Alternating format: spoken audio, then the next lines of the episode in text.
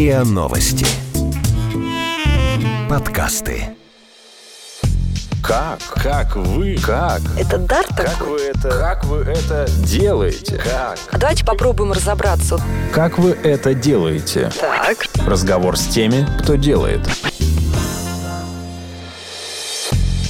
Это подкаст «Как вы это делаете?». Меня зовут Наталья Лосева, и здесь я говорю пристрастно с людьми, которые делают невозможное, неоднозначно интересное. Сегодня у меня в гостях очень интересный мне человек. Наталья Владимировна Поклонская, российский политик, юрист, депутат Государственной Думы Федерального собрания Российской Федерации. Здравствуйте, Наталья Владимировна. Здравствуйте. Я всегда хотела понять искренне, почему люди идут в прокурора. Вот когда ты десятиклассник там, или девятиклассник, только выбираешь себе карьеру. Я понимаю, почему люди идут там спасатели, в адвокаты, может быть, защищать невинного. Почему люди идут в прокуроры? Искать справедливость. А, и- вот что было главное. Да, искать справедливость и помогать людям, потому что прокуроры, они не только наказывают, они не только поддерживают обвинения, а объективно должны разбираться в обстоятельствах дела, помогать э, обычным гражданам, которые обращаются, им больше некуда идти. Знаете, таким быть не карателем, а помощником.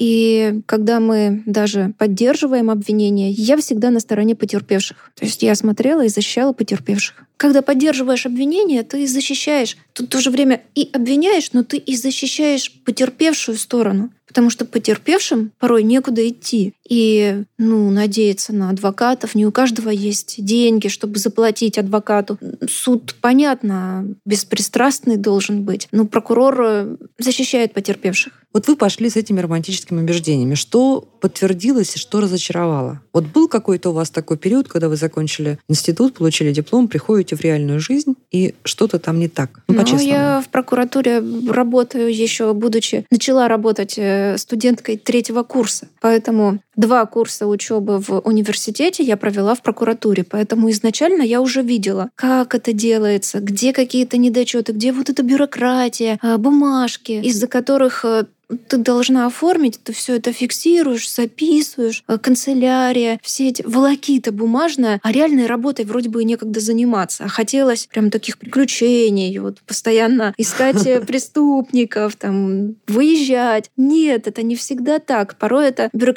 бюрократическая тягомотина, которая надоедает, и, ну, ты считаешь, что чем ты занимаешься не тем. Но И? но это попутно идет. И тут происходит нечто, какие-то события, э, которые заставляют тебя заниматься активной работой и, правда, выезжать на места происшествия, э, выходить в суды. То есть ну, ту работу, о которой ты мечтала, мечтаешь. И ты ее делаешь, но так скажем, по своей инициативе, потому что не этого от тебя требует руководство. Требует руководства, опять-таки, бумаги. Бунтовали? Нет, я в прокуратуре не бунтовала, доказывала и отстаивала свою позицию. Если с чем-то была не согласна, просто докладывала руководству, и там уже руководитель принимал решение. Были всякие случаи. Было и разочарование, были и победы, и ну абсолютно все это нормально. Но вот в целом, в сухом итоге, не пожалели, что пошли Нет, конечно, я очень благодарна прокуратуре за то, что это она меня сделала такой, какая я есть. Слушайте, вот вы такая маленькая, хрупкая, значит, вы похожи вот на эту бумажную балерину, на которую смотрел оловянный солдатик. И такое ощущение, что внутри вас сидит этот тот самый оловянный солдатик. А внешность ваша обманывает часто окружающих? Бывает. И, и, знаете, это в пользу мне. В пользу Правда? мне, да. Не бывает такого, что, что вас вот всерьез не воспринимают? Ну, какая-то девочка пришла тут. И это здорово, когда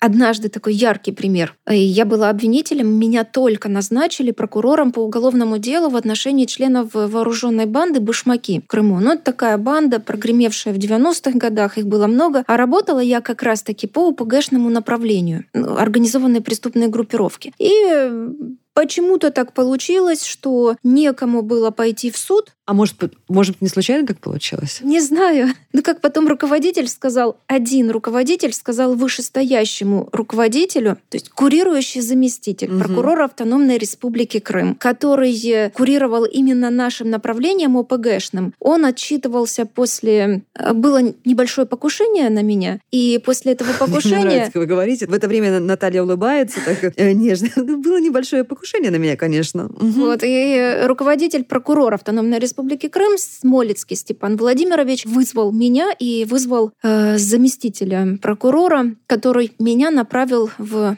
это уголовное дело. Четыре года я поддерживала обвинения по этому делу. Вот, и начал ругаться на заместителя. Говорит, у тебя что, у тебя весь отдел в мужиках, парнях. Ты что мужика не направил? Что девчонку направил? А я такая сижу. Я хотела на тот момент просто куда-то уйти, исчезнуть. Э, там. Обидно было, что вот так было вот страшно за ребенка. Потому что у меня был ребенок ну, маленький. То есть дочка еще, уже дочка. была так на момент. Да, да, да. Она была маленькая, и я э, звонила ей, слышала ее голосок, когда она говорит, мамочка, ты когда приедешь? А я уже, знаете, в таком полуосознанном состоянии и понимаю, что, наверное, я уже в последний раз ее слышу, и вот кому она останется? У нее только одна я ну и бабушка с дедушкой, которые я, ну, я, я содержу Слушайте, семью. вы тогда, в тот момент, вы совершенно трезво понимали, что, скорее всего, вам не пережить это дело, да, что вас просто уберут. Вот тоже, вот что, что происходило тогда у вас вот на рациональном уровне, на эмоциональном? Как вы тогда принимали решения? Как вы планировали там вот эти оставшиеся, возможно, часы жизни? Я просто должна была преодолеть все это, выжить,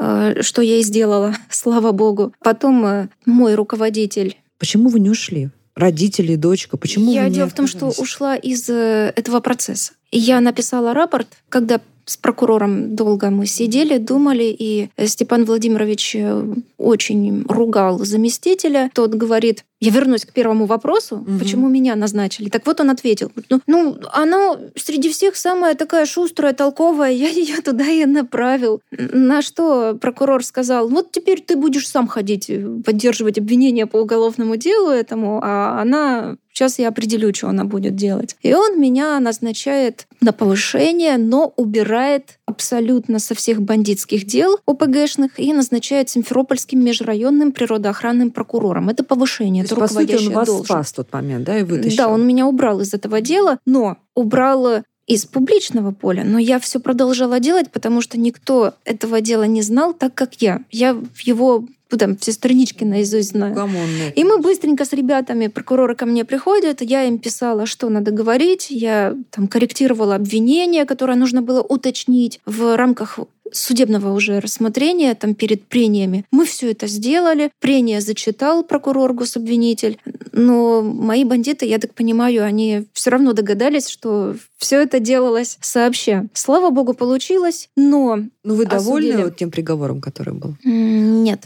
Э, мы осудили, нам удалось осудить только исполнителей, обычных убийц. А где сейчас вот эти бандиты, вы знаете? Очень многие отбывают наказание еще на Украине. Есть среди них двое получило, или четверо, или двое, я уже не помню, может быть, я, может, там даже заменили, пожизненное лишение свободы. И остальные, а их было 17 э, и 7 вот, то есть 24. Э, 24 человека, да. 24 человека. Некоторые, я знаю, единицы освободились и находятся в Крыму. Не боитесь? Нет, конечно, но чего мне бояться? Меня порадовало то, что один из членов э, организованной преступной группировки «Башмаки», он э, умер, царство ему небесное, Аронов Рувим Львович. Когда только меня назначили после референдума, ну, момент референдума и после референдума уже назначили прокурором Республики Крым, журналисты его как-то нашли в Израиле, а я его тоже привлекала к уголовной ответственности за участие в банде. Мы с ним боролись так, и угрозы сыпались в мой адрес, и дочь мою вспоминал, и что только не было в суде. Короче, крови попили друг другу очень много. И вот журналисты его нашли и спрашивают, Рувим Львович, а как вы относитесь? Вот Поклонская, известная, которая вас там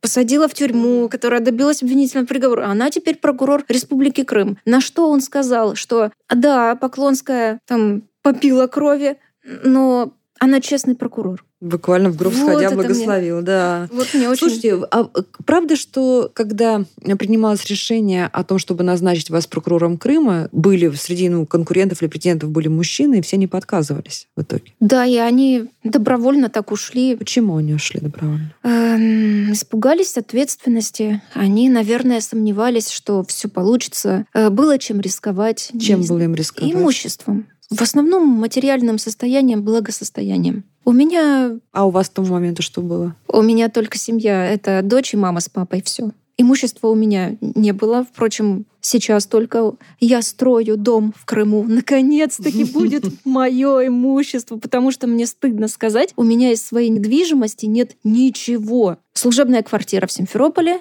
служебная квартира в Москве и родительский дом, ну, там, где родители. Вот сейчас я В строю уютном. себе... В уютном, да. А сейчас я строю себе дом красивый, такой, как я хочу. Мы с дочерью строим, поэтому А где? я На- очень на- рада. рядом с морем. Симфер... Нет, нет, Сим- рядом с морем очень дорого. Э, В Симферопольском Что районе там будет у вас? рядом с лесом. Рядом с лесом классно. Да, Что там это- будет у вас? Добровская долина. Э, Красивое, уникальное такое место. И над нашим домом мы дошли только до крыши, к сожалению, пока. А веранда будет? Веранда. Будет две веранды. Одна веранда с моей комнаты и вторая веранда с кухни. И мы будем с семьей собираться. Родители, сестра моя любимая приезжать будет, гости, друзья. И мы будем на этой веранде пить кофе и чай. У меня даже отдельный уголок на кухне э, предусмотрен, там, где кофейный столик и э, такой, знаете, полукруглый, э, чтобы именно кофейный столик, не кухонный, а кофейный, там, где мы будем сидеть, пить кофе и разговаривать. Боже, как здорово. Пусть все сбывается. Пусть все сбывается. Почему вы пошли в политику? Я, когда стала прокурором э, Республики Крым, на момент референдума я уже ступнула, так можно сказать, образно, одной ногой в политику. То есть моя должность, моя должность пред- Понимали, что она политическая. предполагала, что я уже политик. Я не была чисто прокурором. Я уже стала и прокурором, и политиком, потому что любой комментарий, все, что в Крыму происходило, сразу же звонили, бежали ко мне. Я комментировала все. Это не нравилось Генеральной прокуратуре, потому что всегда мне говорили, Наталья, ну не надо, пусть политики комментируют, ты не лезь. Ну как я не буду лезть? Ну это же у нас в Крыму происходит, ну это же мое решение. Там Чубаров, Чайгос, Джемилев, Меджелис, и террористы, Сенцовы и тому подобное. Конечно, я буду комментировать, потому что это наша работа, и о нашей работе надо знать всем, что это моя команда работает, что это их силы, что они ночами не спят и все это делают. Ну,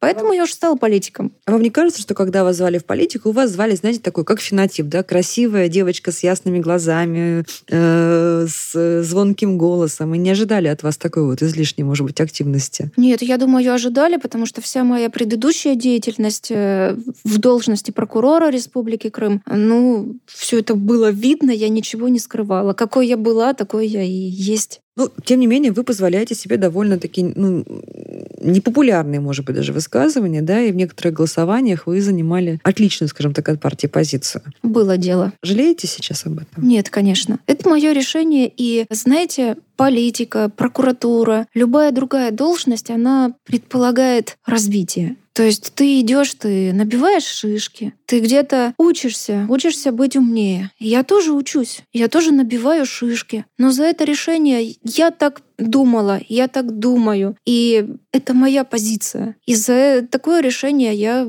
готова нести наказание. Ну, Наказание от кого? От старших товарищей по партии? Они вам пеняли, высказывали? Есть фракционная дисциплина. Я ее нарушила. Я это Мгм. понимаю. И я это принимаю. Я действительно перед э, фракционной э, группой, перед фракцией поступила не так, как, э, как надо Это было. в случае с пенсионной реформой? Да. Но я сделала выбор. Я здесь нарушила, но поддержала просто людей и свою позицию. Причем я не просто так не захотелось проголосовать. Я предложила свой вариант, но мой Мгм. вариант не захотели А принимать. почему? Ну, потому что он не подходит, и он э, коренным образом отличался от э, принятого решения. А внутри фракции вот нужно иметь каких-то там товарищей, единомышленников, чтобы вот единой силой продавливать те или иные инициативы? Или каждый Очень бьется в нужно. одиночку? Нет, невозможно в одиночку, потому что если ты в одиночку вносишь э, разные законопроекты, можно сотнями вносить, они будут лежать э, в шкафчиках у экспертного совета, и все, никуда не уйдут. У вас есть такая вот группа поддержки ваших единомышленников? Или это немножко вот не- не сейчас стиль? появляются. Сейчас появляются? Да, и То вообще есть я это один хочу- из уроков, видимо, да, который вы извлекли, да, из, из первых лет. Ну да. И вообще наша фракция богата на достойных и хороших людей. Я не согласна с таким мнением, что там какие-то непонятные вот люди сидят, ни о чем не думающие. Нет, это не так. Я, я, я увидела внутри. Пассионарии есть настоящие, да? Да, есть, есть достойные, и действительно у них э, многому надо учиться. А есть люди, которые к вам в фракции относятся снисходительно? Ну, точно так же, да, там какая-то ну, девушка, понимаешь, а мы матерые мужики из регионов. Есть и такие, и такие. Как боретесь с ними, вот с теми, с матерыми мужиками из регионов, которые Улыбаюсь им. и машете? Как вы это делаете? Разговор с теми, кто делает. Почему вы проголосовали против закона о неуважении к власти? Какие у вас были аргументы? он был недоработан, потому что не было критериев, что конкретно подпадает под понятие неуважения к представителям власти. То есть если обиженный водитель на дороге на хамство гаишника ему скажет в ответ, что ты дурак, это же будет неуважение к власти. Или это нормально? Где вот этот сенс? Угу. Где критерий разграничения? Где, где, да, что можно, а что нельзя? Именно поэтому я свою позицию высказывала на заседании комитета, но все равно никто не поправил. Я знаю, что сейчас доработки какие-то вносятся, но уже в правительственные там э, документы, инструкции разные, методики. Ну а я считала, что это нужно было все предусмотреть в законопроекте. Вот и все. Ну, то есть не хватило какого-то как раз веса вот этих людей, которые вас поддерживают для того, чтобы ваши э, сомнения, ваши какие-то предложения протолкнуть? Я знаю, что много кто проголосовал против. И даже из фракции. То есть не только я. А после того, вот этой ситуации с пенсионной реформой были слухи о том, что вы можете уйти в другую партию. Сейчас рассматриваете для себя такую возможность? Нет, я э, приняла участие в выборах э, депутатов Государственной Думы по приглашению именно вот партии «Единая Россия», поэтому я не рассматриваю возможности перебегать из одной партии в другую. Кроме того, я не являюсь членом партии. Я сотрудник прокуратуры и не могу входить угу. в состав какой-либо партии. Я являюсь членом фракции. То есть меня от фракции рекомендовали. Я приняла это приглашение, поэтому перебегать из одной в другую я не хочу и не буду. А дальше все, конечно, в жизнь покажет. Появились какие-то странные слухи о том, что, возможно, вы замените Марию Захарову. Нет, ну, я... Что-то есть хоть какая-то, хоть какая-то подоплека? Мне очень нравится Мария Захарова. Она великолепно комментирует, э, говорит. Э, ну, я у нее учусь многому, поэтому мне у нее поучиться есть чему. Ну, вот вы производите впечатление человека э, без кожи. Я в этом сейчас мы с вами разговариваем, все больше убеждаюсь, да, что, ну, я имею в виду беззащитный, да, без, без такой оболочки. Так невозможно, конечно, в этом мире существовать. Вот что для вас, что или кто является для вас защитой? Там, не знаю, как вы себя защищаете, как вы себя восстанавливаете? Ну, вот кроме, наверное, родителей, мечты о доме, но все равно какие у вас есть наработанные там техники защиты себя и, и восстановления? Ой, знаете, это, наверное, природа наша. Но Крым понятно, там каждый листик, каждое, каждый кустик, каждое дерево, там песочек, море. Ты приезжаешь воздух, ты уже дома, ты уже окунаешься в такую оболочку защиты, и ты, ты дома. Здесь, в Москве. Здесь, в Москве, я вот третий год, я ее уже люблю. Было очень сложно. А что было сложно в Москве? Э, было сложно привыкнуть э, к тому, что здесь совершенно все по-другому. Ритм сумасшедший. Э, нет этой природы. Есть только дома, квартиры, загазованный воздух, дума, эти стены, эти кабинеты, вот это вот все холодно, все как роботы ходят, друг на друга не смотрят. Вот это сложно. В Крыму не так, в Крыму по-другому. Там все живое, там все поменьше, как-то, ну, душа. Здесь тоже своя душа. И я ее уже разглядела и я ее уже люблю. Я выхожу каждое утро на балкон в своей квартире. Я на 14 этаже. Служебный. Да, служебная. Да. Выхожу с чашечкой кофе, либо со стаканом теплой воды. И макушки деревьев, я на них так смотрю, там э, посольства разное внизу. И я говорю, ну, доброе утро, красотка. Москве.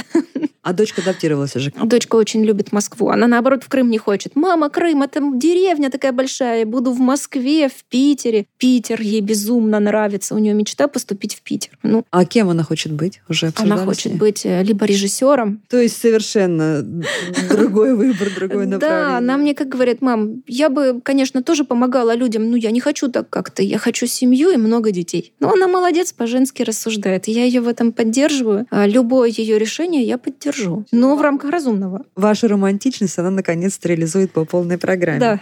На, на, наследственная. Вы не любите говорить о вере, я знаю это, я читала в интервью, но тем не менее вы ее исповедуете, да, и это видно в ваших поступках и в каких-то даже там акциях, или как кто-то называют, перформансы. Иногда для меня это выглядит э, в хорошем смысле юродство. Что вами движет? Почему вы вот с этой своей яростью и искренностью вы ходите и не, бо... не боитесь быть оплеванной, осмеянной? Зачем вы это делаете? Ну, во-первых, наша вера — это наша сила, это наша защита. И я хочу сказать всем, особенно молодому подрастающему поколению, что это совершенно не стыдно, и это должно быть модно. Модно должно стать быть добрым человеком, быть э, благородным человеком, быть красивым, быть э, именно это делает нас русскими людьми. И мы не должны этого забывать. И ради бога, если кого-то повеселит э, мое высказывание, либо поступок, смех продлевает жизнь. Это хорошо. Я не обижаюсь. Давайте с другой стороны. Возможно ли в большой политике оставаться человеком с э, христианскими убеждениями и поступками? Возможно. Конечно, возможно, даже нужно. И тогда политика будет намного честнее. Потому что говорят, политика грязное дело. Нет, я хочу сказать, что политика это очень грязное дело. Но чем больше будет э, понимания, понимания и в душе веры, стереотип будет меняться. Были у вас ситуации, когда вот вы прям понимали, что это, э, вы не можете поддержать это решение, потому что оно вашей христианской сущности убеждениям противоречит? И вот исходили именно из этого? Ну, конечно. И в прокурорской работе, и в политике. А можете какой-то такой пример вот привести, вспомнить, когда вы понимали, что нет, вот по-христиански да, я должен поступить по-другому? Когда очень часто бывает, когда поддерживаешь гособвинение в судах, и ты видишь, что человек попал туда не просто так и не за свои деяния, и ты понимаешь, что у тебя четкое указание от руководителя просить признать виновным и назначить э, наказание в виде лишения свободы на определенный срок, но ты уже разобралась по делу и видишь, что это не так, что он всего лишь поздоровался со своим кумом, и у него рука стала светиться, а он э, денег не брал на самом деле, то, что ему вменяют взятку какую-то. Вот, и что надо делать? Я говорила с э, руководителями, а затем просто писала рапорт и просила отстранить меня от поддержания а, обвинения по уголовному делу, потому что я считаю, что подсудимый невиновен, дело нужно забирать на ДС, либо просить вынести оправдательный приговор. Я прям так и писала. Рапорт отдавала, прокурор читал, он а, забирал у меня это уголовное дело, передавал другому. Вот и все. Но я не, не ходила. Это не было проигрышем? Вы сейчас смотрите на это? Что? Нет, э, совершенно это не было никаким проигрышем, но такой грех э, на свою совесть я не брала и не собираюсь брать. Слушайте, а что были за какие-то странные обвинения в том, что вы как-то там связаны или поддерживаете секту царебожников mm. или там оказываете им какой-то Знаете, э, это помощь? если бы вот это просто то, что надо было обязательно придумать, потому что это некая история, за которую можно зацепиться. Но за что еще к Поклонской пристать? Ну, сказать, что она ну что, ну по утрам э, пьет э, кровь младенцев, там, ну бред, да? Летучих мышь ест, тоже вроде не так. Коррупционер, да нет, ничего у нее нет. Ну что еще, занимается там, я не знаю, ходит в клубы кабаки, да тоже нет. Ну, ну что еще? А, да она же у нас верующая. А почему бы ей не быть сектанткой? Она же ездила в монастырь в Екатеринбург. А Екатеринбург у нас непростое место. Там много всяких э, непонятных вещей. Вот и будет она сектанткой. Вот и, вот и получилось так. Я тоже читаю. У меня Настя шутит. Когда... Настя — это дочь. Дочь, да. Когда вот информация пошла, что Поклонская вышла из секты. Потом Поклонская в секте. Настя говорит, мам, слушай, да не бери ты в голову. Давай мы создадим свою секту. Вход будет 100 рублей, а выход 200. Ну, вот так она пошутила. Ну, говорят. А с дочкой у вас близкие отношения? Подружки уже? Или еще мама и дочь? Нет, подружки, но в некоторых вещах мама и дочь. А так в целом подружки. Строго ее воспитываете? Демократично. Ну, она бывает, там просит вас какие-то дорогие вещи, гаджеты, э, там Конечно, нос проколоть. Просит. О, у нее татуировку сделать, там э, вторую дырочку в ухе сделала. Все, довольная, хоть разрешила, да. А потом, что она татуировки смотрит, что-то себе нарисует где-то, ну, ручкой. Но это раньше рисовала, сейчас уже возраст не тот, уже не рисует, но ходит, мечтает что мне вот сон приснился, что я сделала татуировку себе, мам.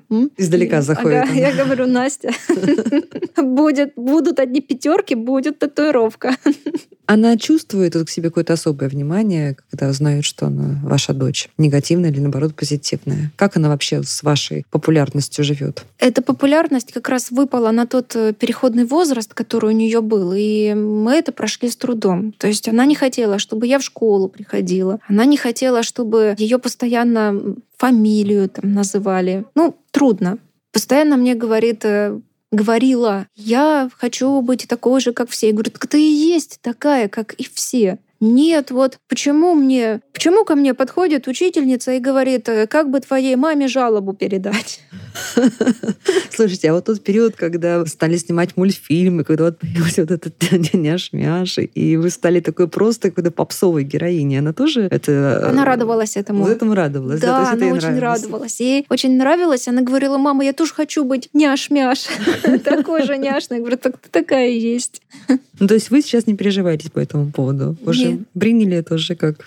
А есть какой-то бренд зарегистрированный, няш-мяша? Нет, нет. Я думала, но у меня нет ни времени, ни возможности сейчас этим заниматься, поэтому пусть пока будет так. Все равно этот бренд останется со мной. Не, ну просто кто-то на нем зарабатывает деньги, пока вы строите себе веранду наконец-то свою. Ну, каждому свое. Займитесь. Вас не разбанили еще в Фейсбуке? Нет.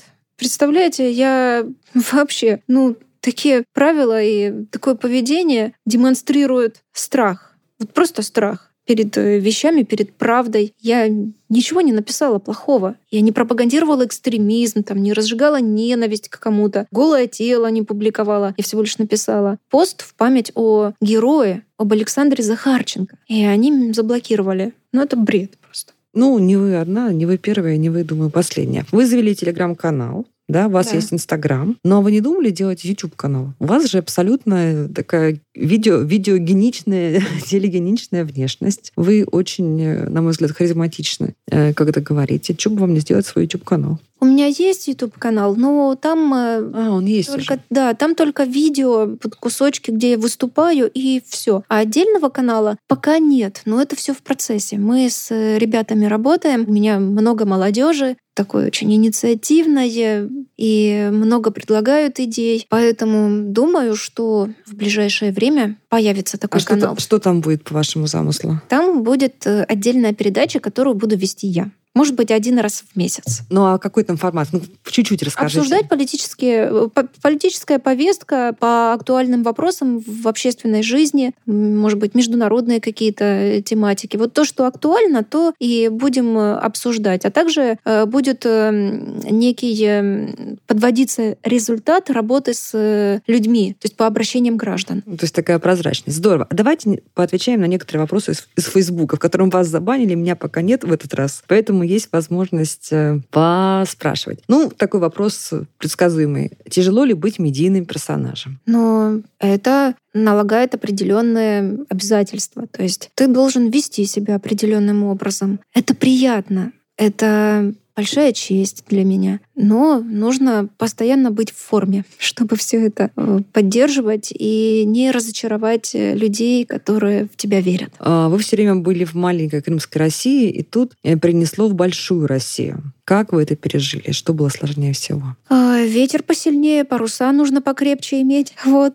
Но опыт огромный здесь получаешь. А Крым Крым — это маленькая Россия, жемчужина России. Здесь, э, в столице России, очень все быстро, молниеносно, и нужно успевать. Поэтому нормально, с крымской закалкой, да и киевской. Я в Киеве долго прожила. Все получится. А если бы предложили вам вернуться из большой России, из Москвы и стать губернатором э, Крыма или Севастополя? Ну или каким-то вот таким крупным чиновником Крыма? И если это надо, то я готова работать и занимать ту должность, э, на которой меня видят люди и руководители страны. Ну, то есть у вас не было бы ощущения, что вот масштаб э, другой королевства маловат после Москвы? Нет. Нет, абсолютно нет. Можно из э, деревни маленькой сделать такое королевство, что столица позавидует. А что бы сделали в первую очередь в Крыму? Вот если бы прямо пришли туда. Я не могу говорить про Крым, потому что губернатор Крыма Сергей Валерьевич Аксенов, мой друг, товарищ.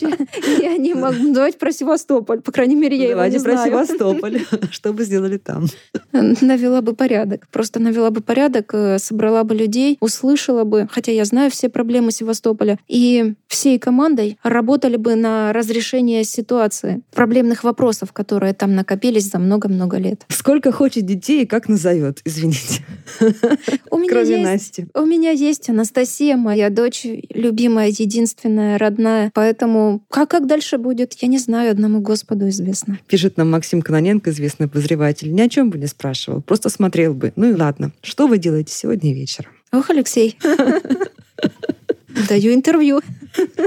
Ну что, друзья, у нас была очень живая, очень человечная, очень настоящая Наталья Владимировна Поклонская. Российский политик, юрист, прокурор, депутат Государственной Думы, ну и просто очень интересный человек. А это был подкаст «Как вы это делаете?». Меня зовут Наталья Лосева, и здесь я говорю пристрастно с людьми, которые делают невозможное, неоднозначное и интересное. Вы слушали эпизод подкаста «Как вы это делаете». Автор и ведущая подкаста Наталья Лосева. Подписывайтесь на подкаст на сайте ria.ru в приложениях подкаст с Web Store и Google Play.